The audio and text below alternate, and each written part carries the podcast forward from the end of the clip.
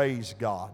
God bless you today. I'm, I'm going to go right to the word of the Lord today, and this will not be new stuff. Look at your neighbor and say, He's old, and He's going to give you old stuff.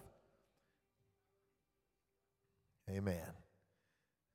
So I'm going to give you old stuff. But I tell you what I, I am today. I am, I am deeply, deeply concerned about the day that we live in and, and where the church falls into that era. I, I, come, I come this close tonight to calling every young person and all the student ministry and all the kids into this church tonight because what I am going to tell you tonight is so valuable for this church. It's so valuable. And it's so important to this church. I preached a couple weeks ago on a Sunday, if you remember. I, I preached about a changing world, but an unchanging God.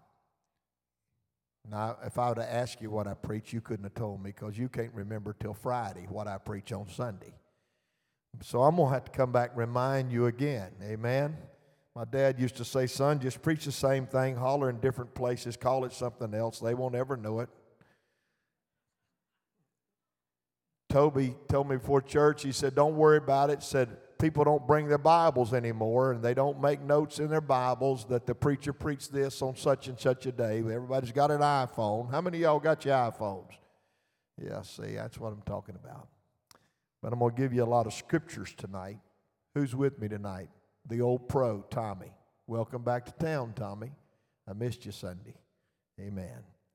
But uh, I'm gonna, I'm gonna give him a workout this evening. I, want I want to talk about a little subject here that it, that that I feel very, very uh, strongly about. And when we get out of this building, I hope you'll feel strongly too. You ought to take out a pen and paper, and you ought to write some notes, and you ought to remember what I'm going to tell you tonight because what I'm going to talk about tonight is is as probably as, as important in this church and to our salvation as anything that I can talk about this evening. My subject today is this the doctrine, somebody say the doctrine, really matters. It really matters. The doctrine really matters. Now, we're living in an age where people are not too concerned about doctrine. I heard today, I heard today uh, uh, about a church that was going to start another service so that people that wanted to, to have a demonstration of the Spirit could have a demonstration, but they can't have it in their normal service. They're going to start another service so they can have a demonstration of the Spirit. They're afraid the demonstration of the Spirit will scare people off. Well, honey, let me tell you something. When you come to this church, expect a demonstration of the Holy Ghost because that's what we believe in here. Amen. Let me give you the definition of doctrine. I don't know if I've ever taken it from this direction. Here's the definition of doctrine, doctrine by the Webster Dictionary it is a principle or position or the body of principles in a branch of knowledge or system of beliefs. It is also a principle of law established through past decisions. It is also something that is taught. The Cambridge Dictionary said it this way it is a belief or set of beliefs, especially political or religious ones, that are taught and accepted by a particular group. Well, tonight, you know, there's a lot of doctrines in the world. There's a military doctrine. Did you know that? The military has a doctrine. You get in the military, you go by their doctrine. Everybody said amen.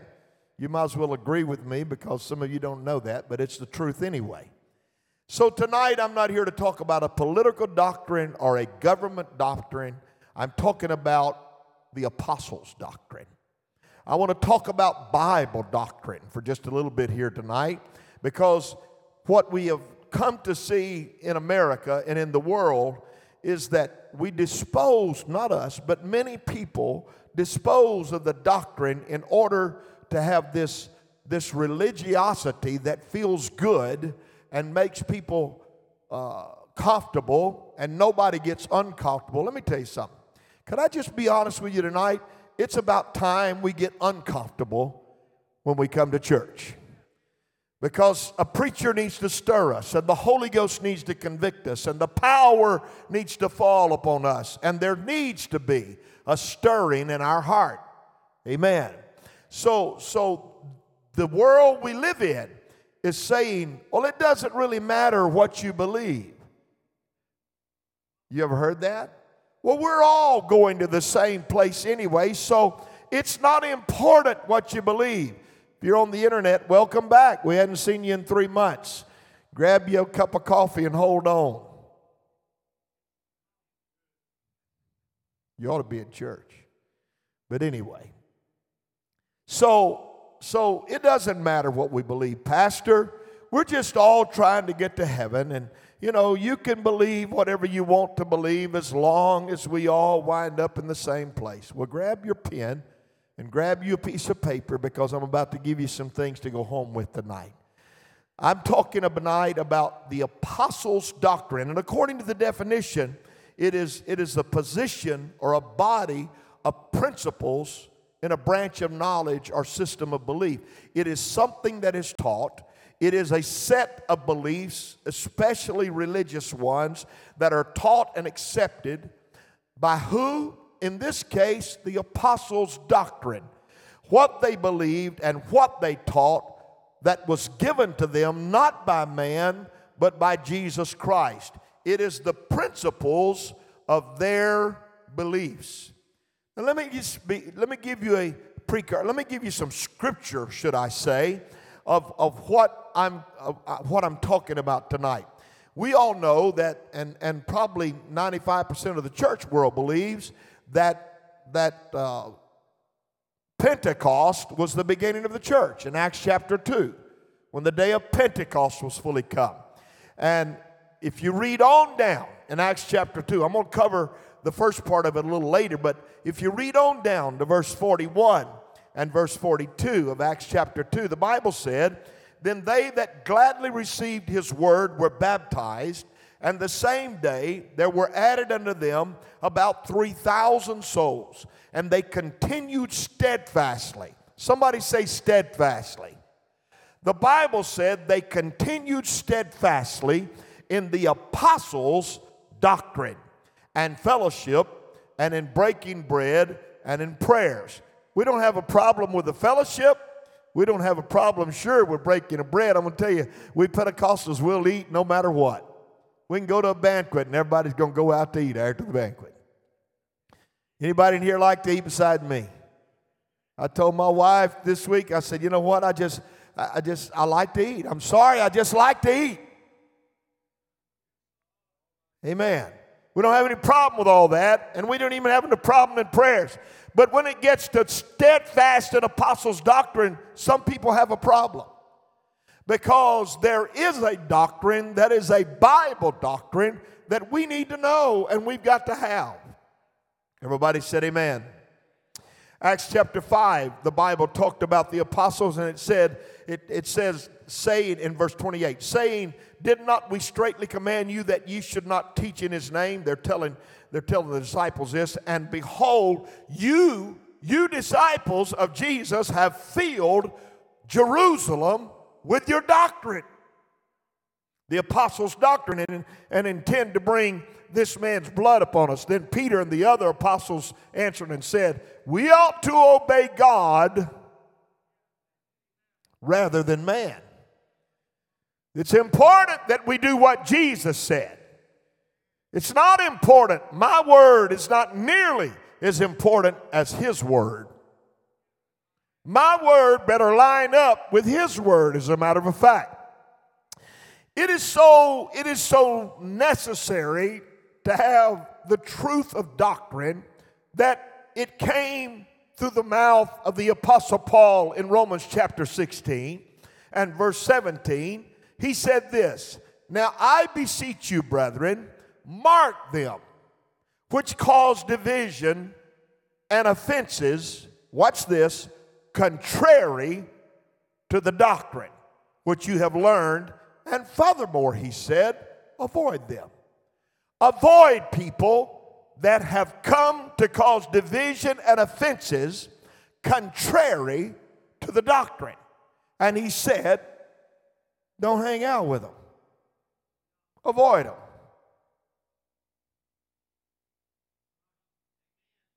Thank you. I heard a couple. The rest of you is already at the Pizza Hut. Amen. Avoid them, for they are such, they are they that are such serve not our Lord Jesus Christ, but their own belly, and by good words and fair speeches deceive the hearts of the simple. He said, Be careful now, because there's going to come, they're, they're going they're to speak well, they're going to sound good, but if they come here contrary to the doctrine and, and, and cause division with, about the doctrine, he said, you, you, know, you need to get away from them. You don't need to hang out with them. Let me tell you something. Now, now look, I'm a preacher, and, and, and I have to hang with the right people because I am a product of whom I'm around. And guess what? So are you. I can't go down to the bar room every night and sit around with the drunks and fellowship with the drunks and still keep my status of being a man of God. Well, hello.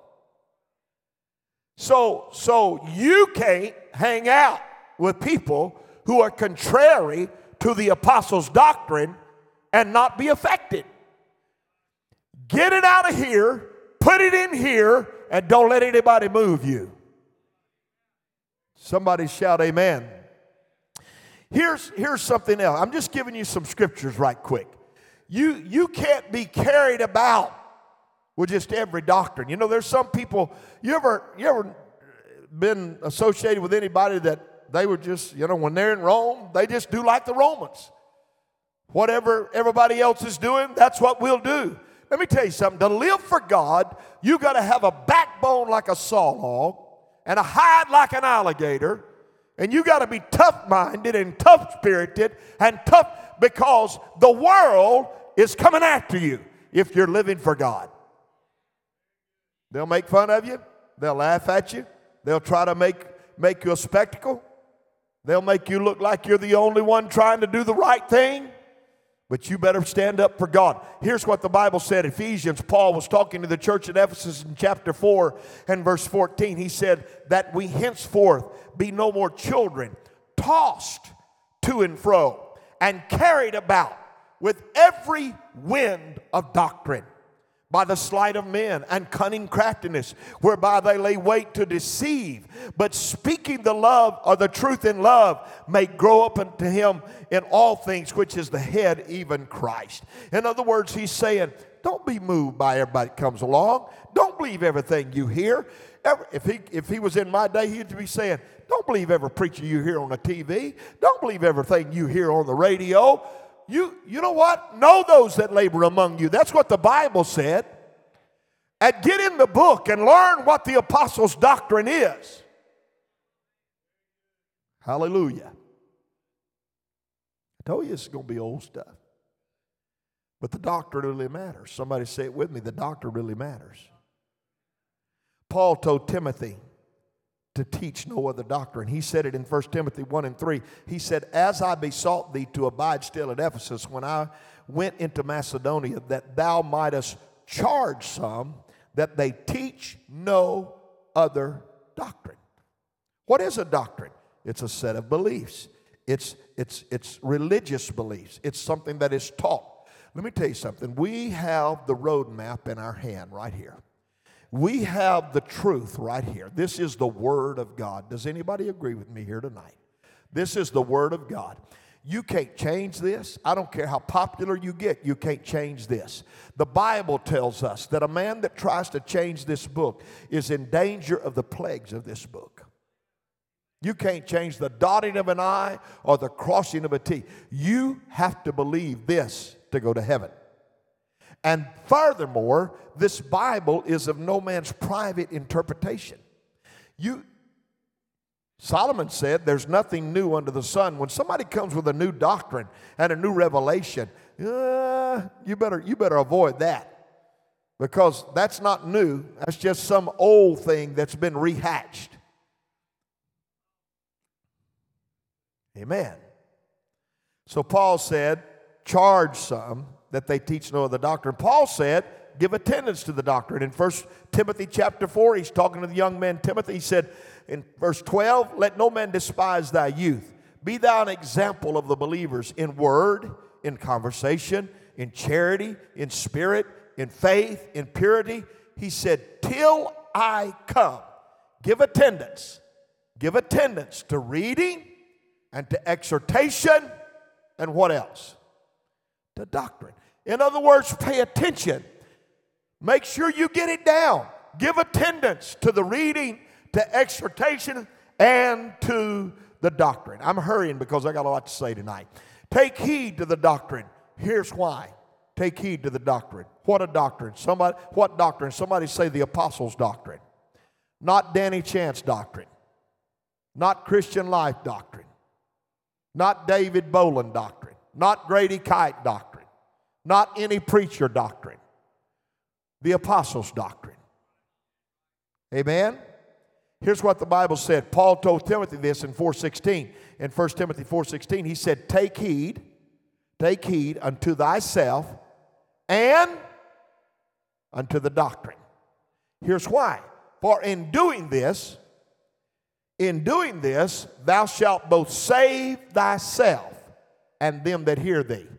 Let me tell you something. I told somebody this not long ago. A crowd obviously don't constitute a church.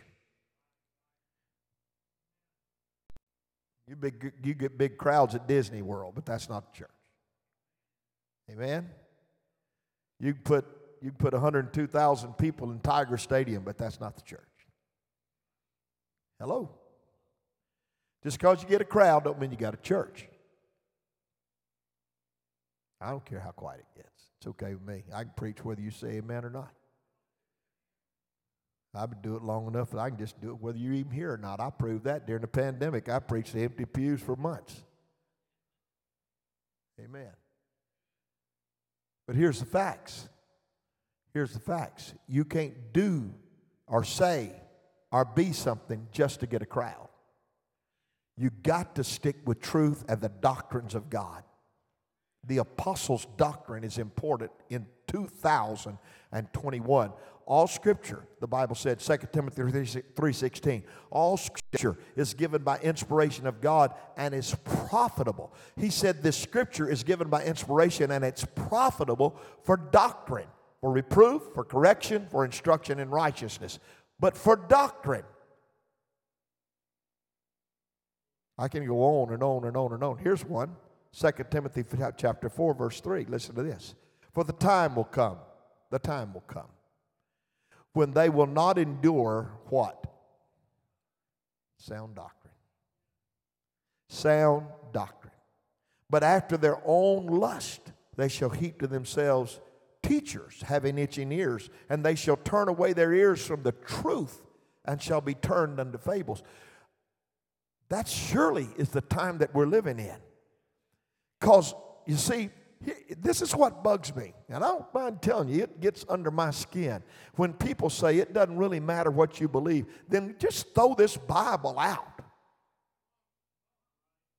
We don't need that anymore if it really don't matter what you believe. Either this is right and it's all the way right or it's wrong. Amen? You can't change it to fit your situation. You can't change it to fit your fancy. It can't be preached to make everybody happy. The word of the Lord, the Bible said, that word is quick and it's powerful and it's sharper than a two edged sword. And sometimes it cuts down into the bone and the marrow. It hurts. It digs deep. It convicts. It causes us to feel condemned. It's what it's all about. Who in here could ever raise a kid and no matter what he did, just say, Well, it's all right, baby. You're going to be grown someday. What? You wasn't raised in GE's households, all I can tell you. You know the best kids are those that are corrected. Those that get correction. You know why the Lord corrects us? You know what the Bible said? He chastises those whom He loves. When you get correction from God, it's because He loves you. When you chastise your children, it's because you love them. It's not because you hate them, it's because you're trying to keep them on the right track. What I'm trying to tell you tonight is when the Lord puts the word upon us and it gets deep into our spirit and we're convicted and it's sound and it's word and it's God's word. Don't, hey, don't ever, don't ever do away with that. You know what I say? Preacher, preach to me. Come on, somebody preach to me. Because the Bible said you can't be saved without a preacher and he can't preach unless he's sent. You need a godly man in your life, whether it's me or whoever. You need somebody that's going to tell you the truth of the Word of God and stand upon the Word of God and preach the apostles' doctrine because the doctrine really matters. Hallelujah. Now y'all are in real trouble. I've lost my place and all my notes, and I can just preach what I want to. Hallelujah. I don't need notes anyway. Praise God. So, here's where we are. We got to make the doctrine important in our lives.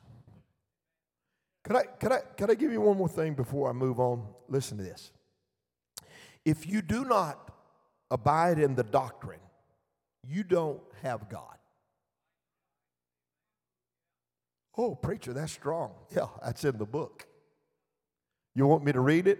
The word said, if you don't even receive him into your house and don't bid him Godspeed, if you don't believe this doctrine. Let me take you to Second John chapter 1, verse 9. Whosoever transgresseth and abideth not in the doctrine of Christ hath not God. I'm a Christian. Oh, really? We're going to find out in just a minute because I'm fixing to give you the apostles' doctrine. Oh, I'm on my way to heaven. I hope you are. You got to line up with this, though, not my word. Because here's what John said He said, if you don't abide in the doctrine of Christ, you, have, you don't even have God.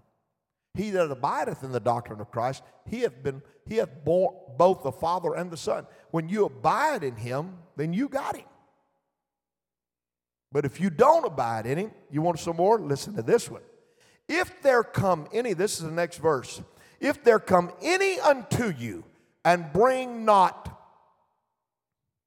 this doctrine, receive him not into your house, neither bid him Godspeed.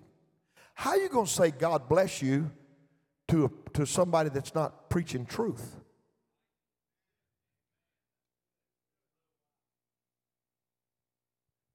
Don't like this? I'm sorry. I'm right in the word tonight.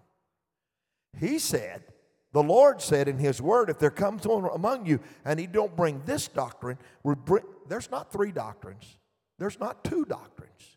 There's only one doctrine of the Bible. There's only one truth of the Bible. You're saying you're the only one right. No, I'm not. I'm saying this is the only one right. This is what's right. Come on now, do we believe the Word of God or not? What y'all come expecting to have a picnic here on Wednesday night since we got out of these classes? I come to have church here tonight. This is the doctrine of the Bible, and it's important. He said, if somebody comes bringing you another doctrine, you don't put him in your house, don't bid him Godspeed. For he bideth, he that bideth him, God, biddeth him Godspeed, is partaker of his evil deeds. You better grab your seatbelt. I'm fixing to say a couple things. That's why, that's why you don't know a lot of stuff about people in the media. And some of you will write a check and put it in the mail, and you don't have a clue what that man believes.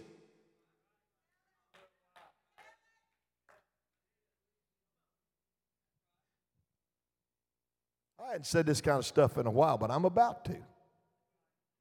Because let me tell you something. The Bible said, I'm going to quote it again know them that labor among you, try them by their fruits. Know what they believe. Know where your money's going. There was a guy over in Dallas, Texas, a few years ago. I saw the report, and, and, and, and look, they were thousands and thousands of envelopes every day with money and letters and prayer requests. You know what he did? He tore the, they got him on film. They got him on video. He was tearing the checks out of the letters and taking the checks, never prayed for one of them, throwed them in the trash and burned them. But he was getting the money and making thousands and thousands and thousands. You know what happens here when you dial 343 8946? You get somebody on the phone and you say, Would you have prayer for me? And we pray for you. You don't have to send a check.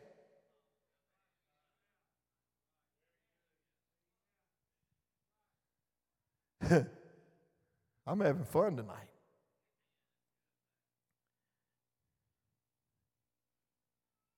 There was a man that came through this church one time, and uh, a man, let me say this, there's a man in this church one time, and he gave a guy $10,000.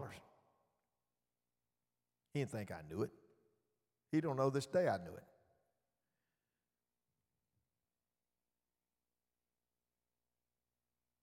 Y'all don't get quiet on me.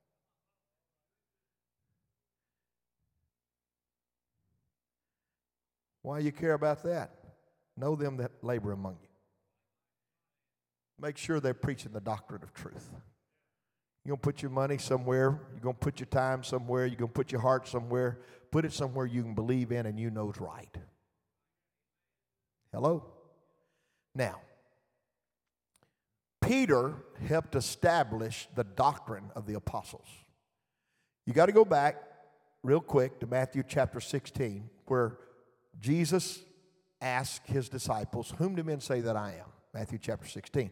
And it, it, you probably have read it, but I'm going to give it to you again just for the sake of those of you that hadn't. Simon said, Thou art the Christ, the Son of the living God. Jesus said unto him, Blessed art thou, Simon Barjona.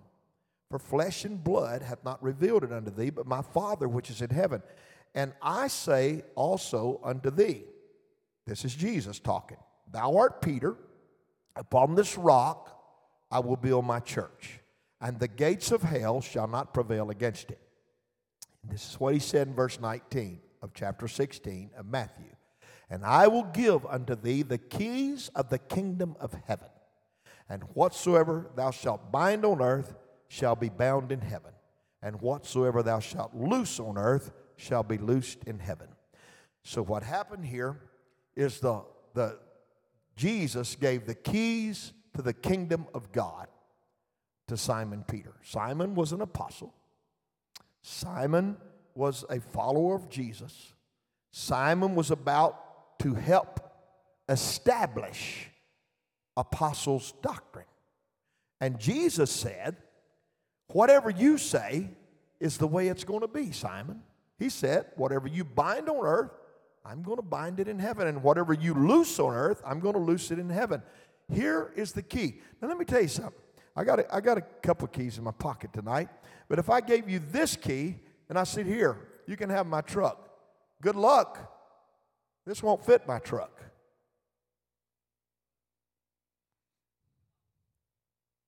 Amen. So it takes the right key to open the right door.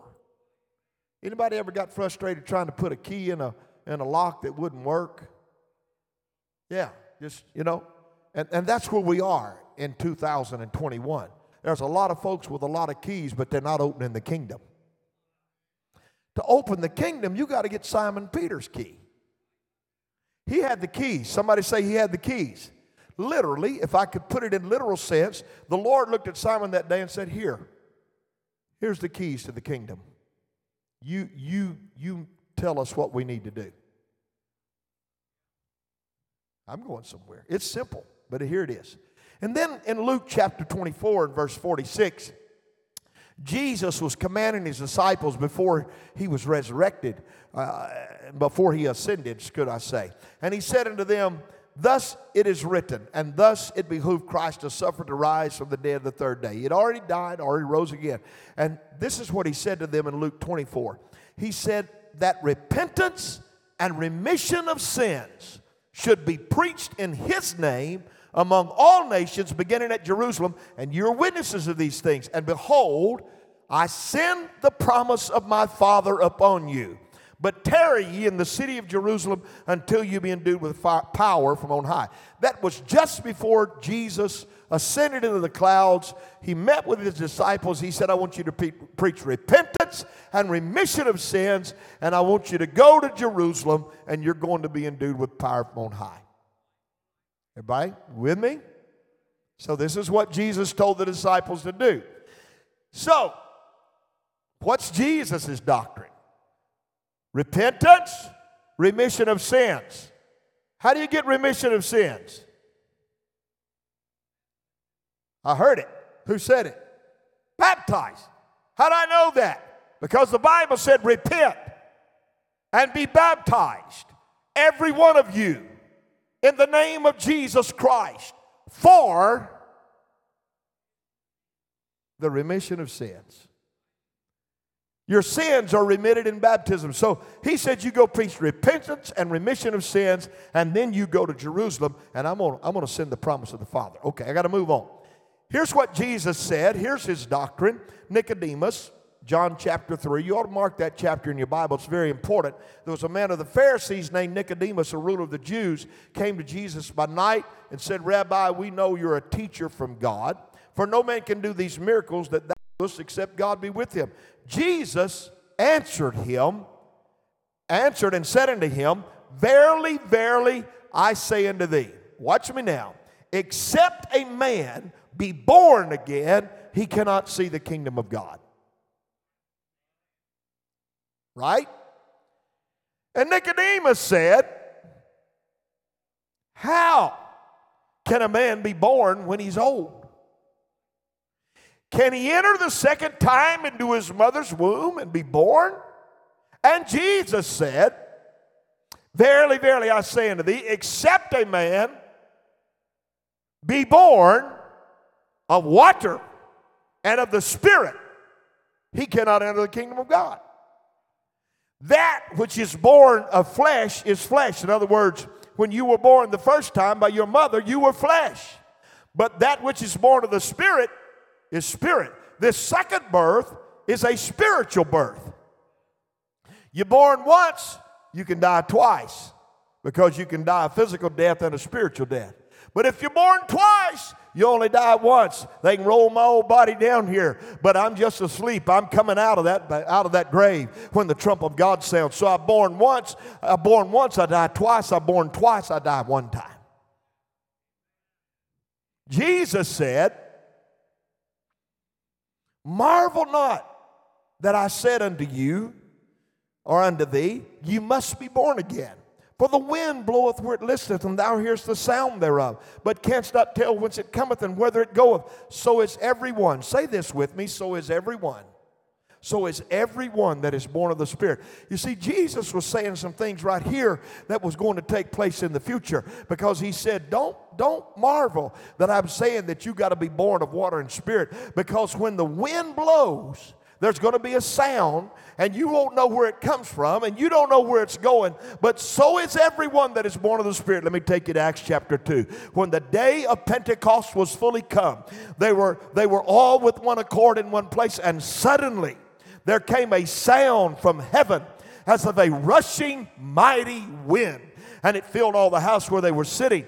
And there appeared unto them cloven tongues like as fire, and it set upon each of them. And they were all filled with the Holy Ghost and began to speak with other tongues as the Spirit gave them utterance. What Jesus said was the wind's going to blow, and you'll hear the sound thereof, you won't know where it's coming from. You won't know where it's going, but so is every man that's born of the Spirit. The day of Pentecost, just a little bit later, here it comes. The wind came, the rushing mighty wind. It filled all the house, and there appeared to them cloven tongues like as fire, and it set upon each of them. They were all filled with the Holy Ghost and began to speak with other tongues as the Spirit gave them utterance. Jimmy Williams say, Praise the Lord. I gave Jimmy Williams the utterance. That makes sense? You know what happens when people get the Holy Ghost? the Spirit of the Lord gives you utterance. And when He speaks, He speaks through you in another language. It's very simple. It's very simple. Very simple. As a matter of fact, so simple that 120 got it immediately that day. And after Peter preached, 3,000 more got it. And in the next chapter, 5,000 more received it. And the history tells us that before the first church was persecuted, before there came one persecution, 87,000 people had received the baptism of the Holy Ghost. Can't be too hard. I said it can't be too hard. So, what happened when the Holy Ghost fell? Here's what happened Acts chapter 2, verse 12. They were all amazed. I, I, I didn't, I didn't read all the scriptures because I, I, I can't pronounce all the names, all the people's there. That's really not why I didn't read it, but it is kind of tough. you go read it for yourself, but I don't have time to read everything tonight. And they were all amazed and were in doubt, saying one another, What meaneth this? Others mocking said, They're still mocking us. Others mocking said, These men are full of new wine. But Peter, Peter, is it? Peter. Is that that same guy in Matthew chapter 16? Peter? That same guy that the Lord said, Here, Here's the keys. That same guy, Peter, it's in the Bible, standing up with the eleven, lifted up his voice and said to them, You men of Judea, all ye that dwell at Jerusalem, be this known unto you. Hearken to my words. These are not drunken, as ye suppose. I wish I had time to preach tonight. He didn't say they wasn't drunk, he just said they wasn't drunk like you think they are. Seeing it's only the third hour of the day. Everybody say it was nine o'clock in the morning. But this is that Peter said, which was spoken by the prophet Joel. It shall come to pass in the last days, saith God, I will pour out my spirit upon all flesh. And your sons and your daughters shall prophesy, your young men shall see visions, and your old men shall dream dreams. And he goes on to prophesy exactly what Joel said was going to happen. He preached, and during that time in Acts chapter 2, he preached Christ and Him crucified until there was conviction in the crowd.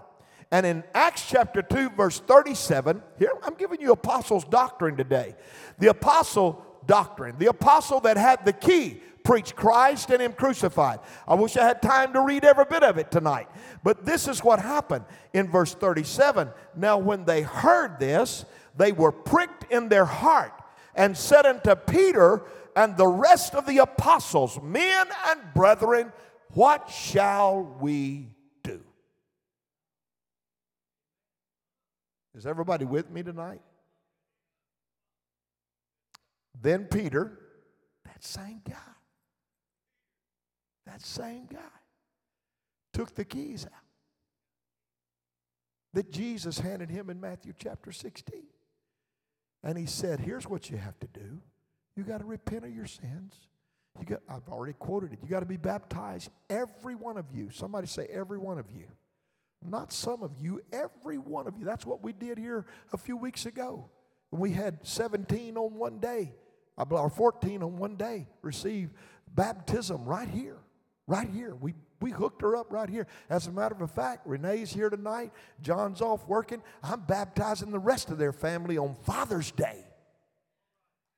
Isn't that awesome?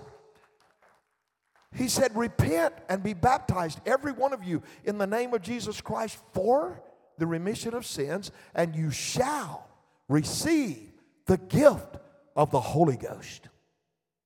The apostles' doctrine. Everybody still with me? He didn't stop there. You want me to quote the rest of it? For the promises unto you and to your children, and to all those that are far off, even as many as the Lord our God shall call. And with many other words did he testify and exhort, saying unto them, Save yourself, save yourself from this untoward generation. Let me move quickly. So, this is what the apostles taught. As a matter of fact, Paul believed this so strongly. In Romans chapter 8, in talking to the church at Rome, he said in Romans chapter 8, verse 9, But you're not in the flesh, but in the spirit, if so be that the Spirit of God dwell in you. Now, if any man have not the Spirit of Christ, he's none of his. And if Christ be in you, the body's dead because of sin, but the spirit is life because of righteousness. But if the spirit of him that raised up Jesus from the dead dwell in you, he that raised up Christ from the dead shall also quicken your mortal bodies by his spirit that dwelleth in you. He's saying, Paul is saying, you got to have the spirit of God. Jesus said, you must be born of the water and of the spirit. Right? What came at Pentecost? This is that which was spoken by the prophet Joel. In the last days, saith God, I will pour out my what? Spirit. So we have to believe that repentance and baptism and the infilling of the Spirit of God is the apostles' doctrine. That's what they taught. How do I know this? Acts chapter 8. I got, I got 12 minutes, 13 minutes. Acts chapter 8. Then Philip went down, verse 5. Then Philip went down to, to the city of Samaria and preached Christ unto them. And the people with one accord gave heed unto those things which Philip spake, hearing and seeing the miracles which he did.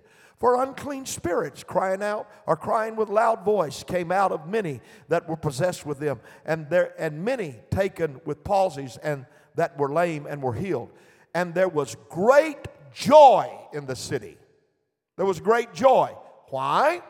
Because they were seeing the miracles that were in the city. There was great joy. But you got to, they, they had repented. There's, there's a clean feeling when a man repents, but he's not through there. You repent and God forgives. You go down in water to have those sins remitted or washed away. Everybody do your head like this. You with me? Man, I love what I'm talking about tonight. And then the Bible said in Acts chapter 8, verse 12, but when they believed Philip preaching the things concerning the kingdom of God and the name of Jesus Christ, they were baptized, both men and women. Then Simon himself also believed, and when he was baptized, he continued with Philip and wondered, beholding the miracles and signs which were done.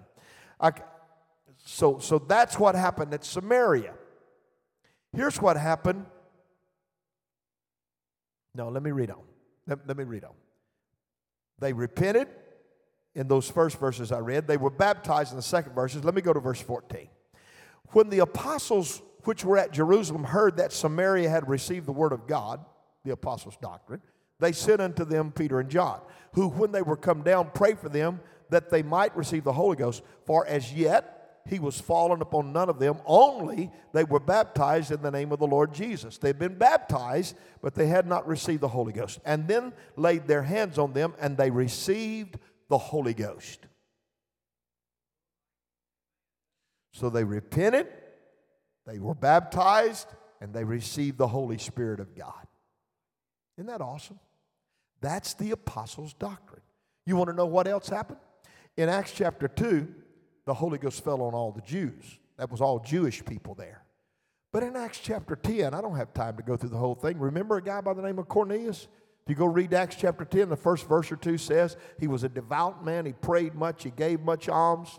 The Lord recognized he was a good man. And so the Lord, while Cornelius is, is asking the Lord to no doubt save him and his house, the Lord's over here working on Simon, who? That same guy.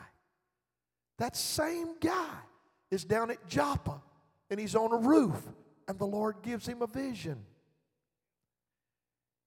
And he's shaking all kind of animals out of a sheet. And he says to Peter, "Take and eat." And Peter, being a Jew, said, "Oh no, no, no, no, no! I can't do that. I'm a Jew. That's unclean stuff." I mean, it was rabbits and all kind of stuff coming out of that sheet. We can't do that. A little pork, we can't do that. We're Jews. He said, What I've made clean is clean. You know what he was doing? He was giving Peter a vision. And that same guy, Peter, took his key and went down to Cornelius' house. And in Acts chapter 10, verse 44, Peter was speaking, and the Bible said, While Peter yet spake these words, the Holy Ghost fell on them which heard the word, and they of the circumcision which were which believed were astonished. That's the Jews, as many as came with Peter, because on the Gentiles was also poured out the gift of the Holy Ghost. For they heard them speak with tongues and magnify God. And then answered Peter, Can any man forbid water that these should be baptized, which have received the Holy Ghost as well as we? And he commanded them to be baptized in the name of the Lord Jesus. He didn't suggest it. He didn't, he didn't say, y'all might want to be.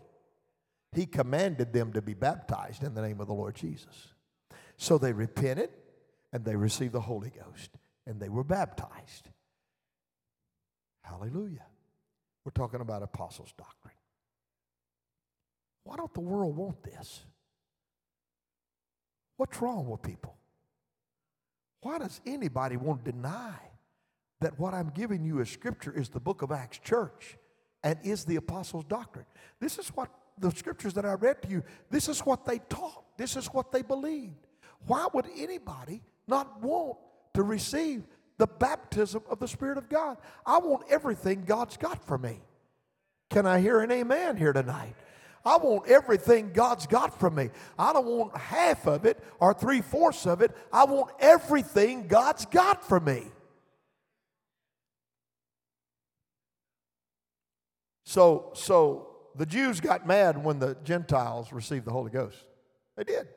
Matter of fact, they had a little convocation, and, and Peter was called in in Acts chapter 11. The Bible said uh, Peter was explaining to them why he was at Cornelius' house. In verse 12, he said, The Spirit made me go with them, nothing doubting. Moreover, these six brethren accompanied me, and we entered into the man's house. And he showed us how he had seen an angel in his house, which stood and said unto him, Send down to Joppa and call for Simon, whose surname is Peter. That's what happened in Acts chapter 10. Cornelius was praying, and the Lord said, Go send somebody down to Joppa. There's a man by the name of Peter. He's on rooftop Simon the tanner's house. Get him and bring him to your house. So here's Peter explaining it.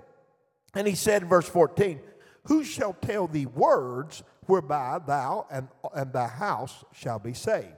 And as I began to speak, the Holy Ghost fell on them as on us at the beginning.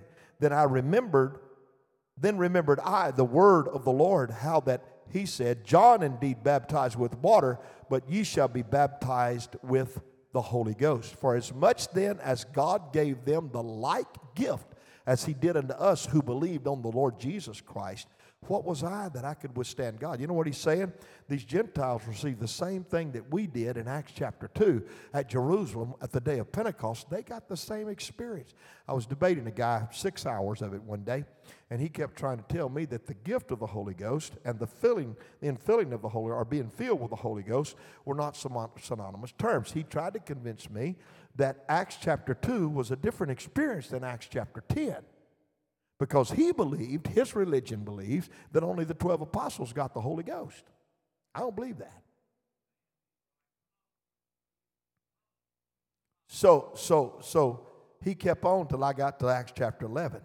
And when Peter said the like gift, who am I to withstand God? He gave them the very same thing. He closed his Bible and said, You know what, preacher, I'm going to have to study that. I've never heard from him again.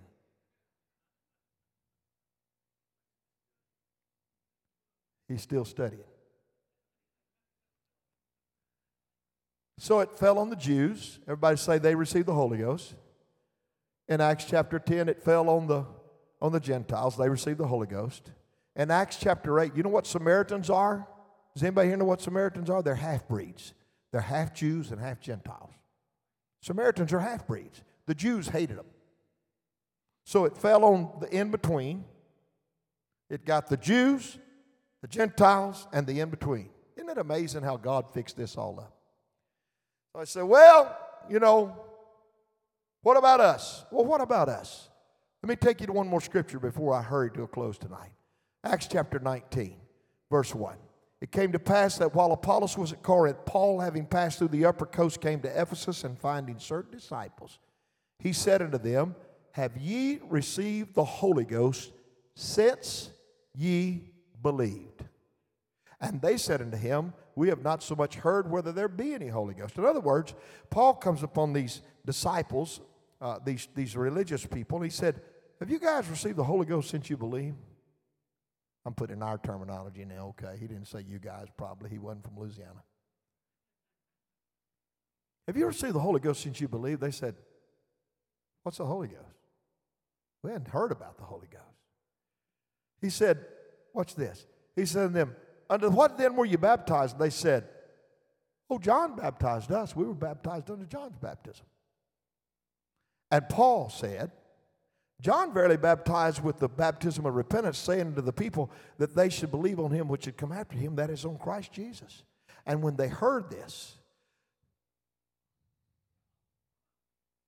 uh, there, there's a couple things you got to see right here. They were believers, but just because you are a believer doesn't make you have the Holy Ghost. They believed, but they had not yet received the Spirit of God.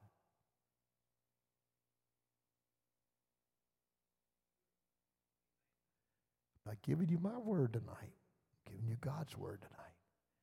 So, when they heard this, they were baptized in the name of the Lord Jesus. And when Paul laid his hands upon them, the Holy Ghost came on them, and they spake with tongues and prophesied. All the men were about 12. Why did the apostles spend the rest of the Bible? Matthew, Mark, Luke, and John are the four Gospels. Okay? I'm, I had to have a lot of material tonight because my wife wouldn't help me sing. So I got I got to take up 55 minutes. She'll kill me when I get home. so, so I got a lot of material, but I, there's four gospels: the life, the birth, the life, the death, the burial, the resurrection of Jesus Christ. And Jesus Christ's earthly ministry is all recorded in Matthew, Mark, Luke, and John. Got that? That's four gospels. Acts is called the Acts of the Apostles. It's the beginning or the birthday of the church, and it's the miracle signs and wonders that happen in the early ministry of the apostles. This, the book of Acts, is where the church was absolutely established. What they believed, what they taught, everything that was ha- is recorded in the book of Acts. There's miracles there, there's signs there, there's preaching there, there's judgment there, there's all kinds of stuff. But but the book of Acts, from the book of Acts all the way to the book of Revelations, before you get to the book of Revelation, there are books that are called epistles Somebody say epistles. I'm helping you tonight. Does anybody here know what an epistle is? It's not an apostle's wife. It's a letter to who? To the church. You don't go to Romans to find out how to get saved. You go to Romans to find out how to stay saved. You don't go to Galatians to find out how to get saved. You go to Galatians to find out how to stay saved. The Bible said, rightfully divide the word of truth. Or rightly divide the word of truth. I'm dividing it for you right now. From Romans through Jude is epistles, letters written to people who are already saved. And, and instructing them how to live, how to die, how to, how to go through life, how to treat your brother, how to have, look, this church, this church believes in the gifts of the Spirit. We believe in nine spiritual gifts. You'll find them in the book of Corinthians. We believe in the fruit of the Spirit. Matter of fact, we believe they are the continuing evidence of somebody receiving the baptism of the Holy Ghost. They are the fruit of the Spirit love, joy, meekness, kindness, temperance. With me? So we believe that. But you don't find out how to get saved, Romans through Jude. You find out how to stay saved. It was letters to the church. There's not one theologian. Why people can't get this in their cranium, I don't understand. There's not one theologian anywhere that'll not tell you that Romans through Jude is epistles. Now, Revelation is the last book of the New Testament. It is the book of Apocalypse. It is a book of prophecy. It is a book of what's going to happen, okay? That's a book of Revelation. So, what I'm saying to you is all through Romans through Jude, we read these scriptures that I read to you tonight about save yourself with a doctrine. Stay with the doctrine. Be sure you don't turn with every wind of doctrine. Be sure you got stable in the doctrine. The doctrine's going to save you. And then and then people to deny what the apostles believe. Let me tell you what I believe. I believe the apostles' doctrine. I believe in repentance and baptism in Jesus' name. I believe that He is the God of everything. Hallelujah.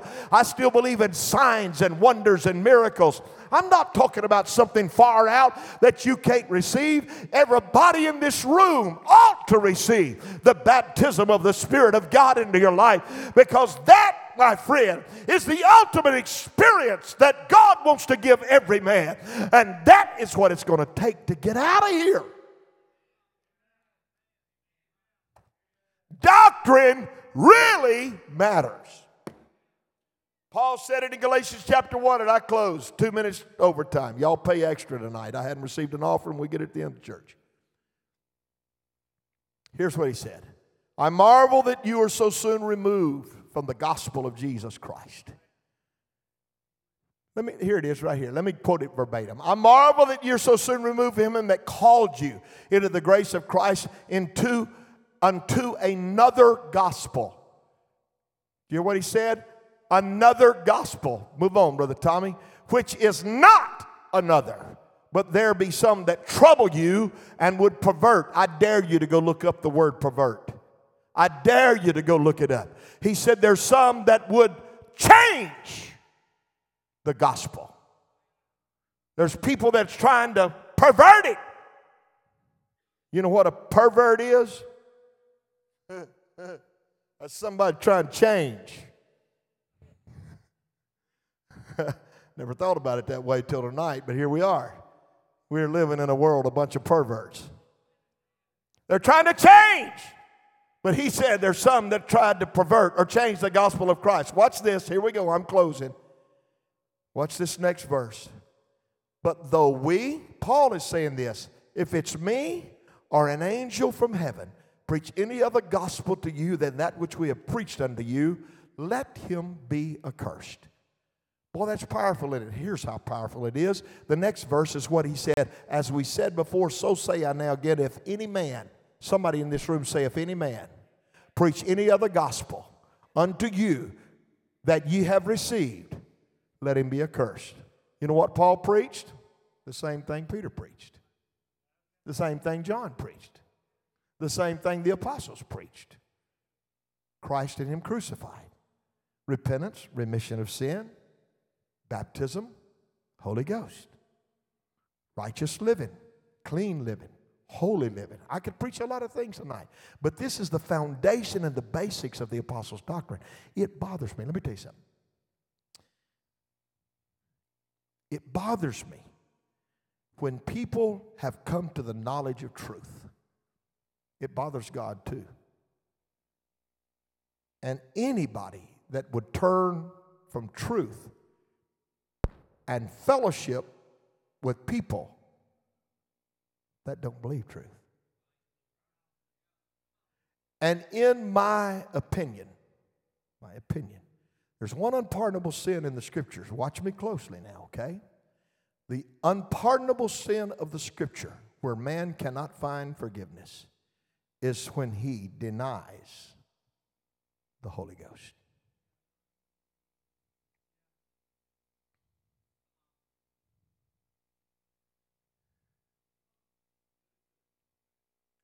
You can't deny it unless you've had it. But if you've had it, you better not deny it.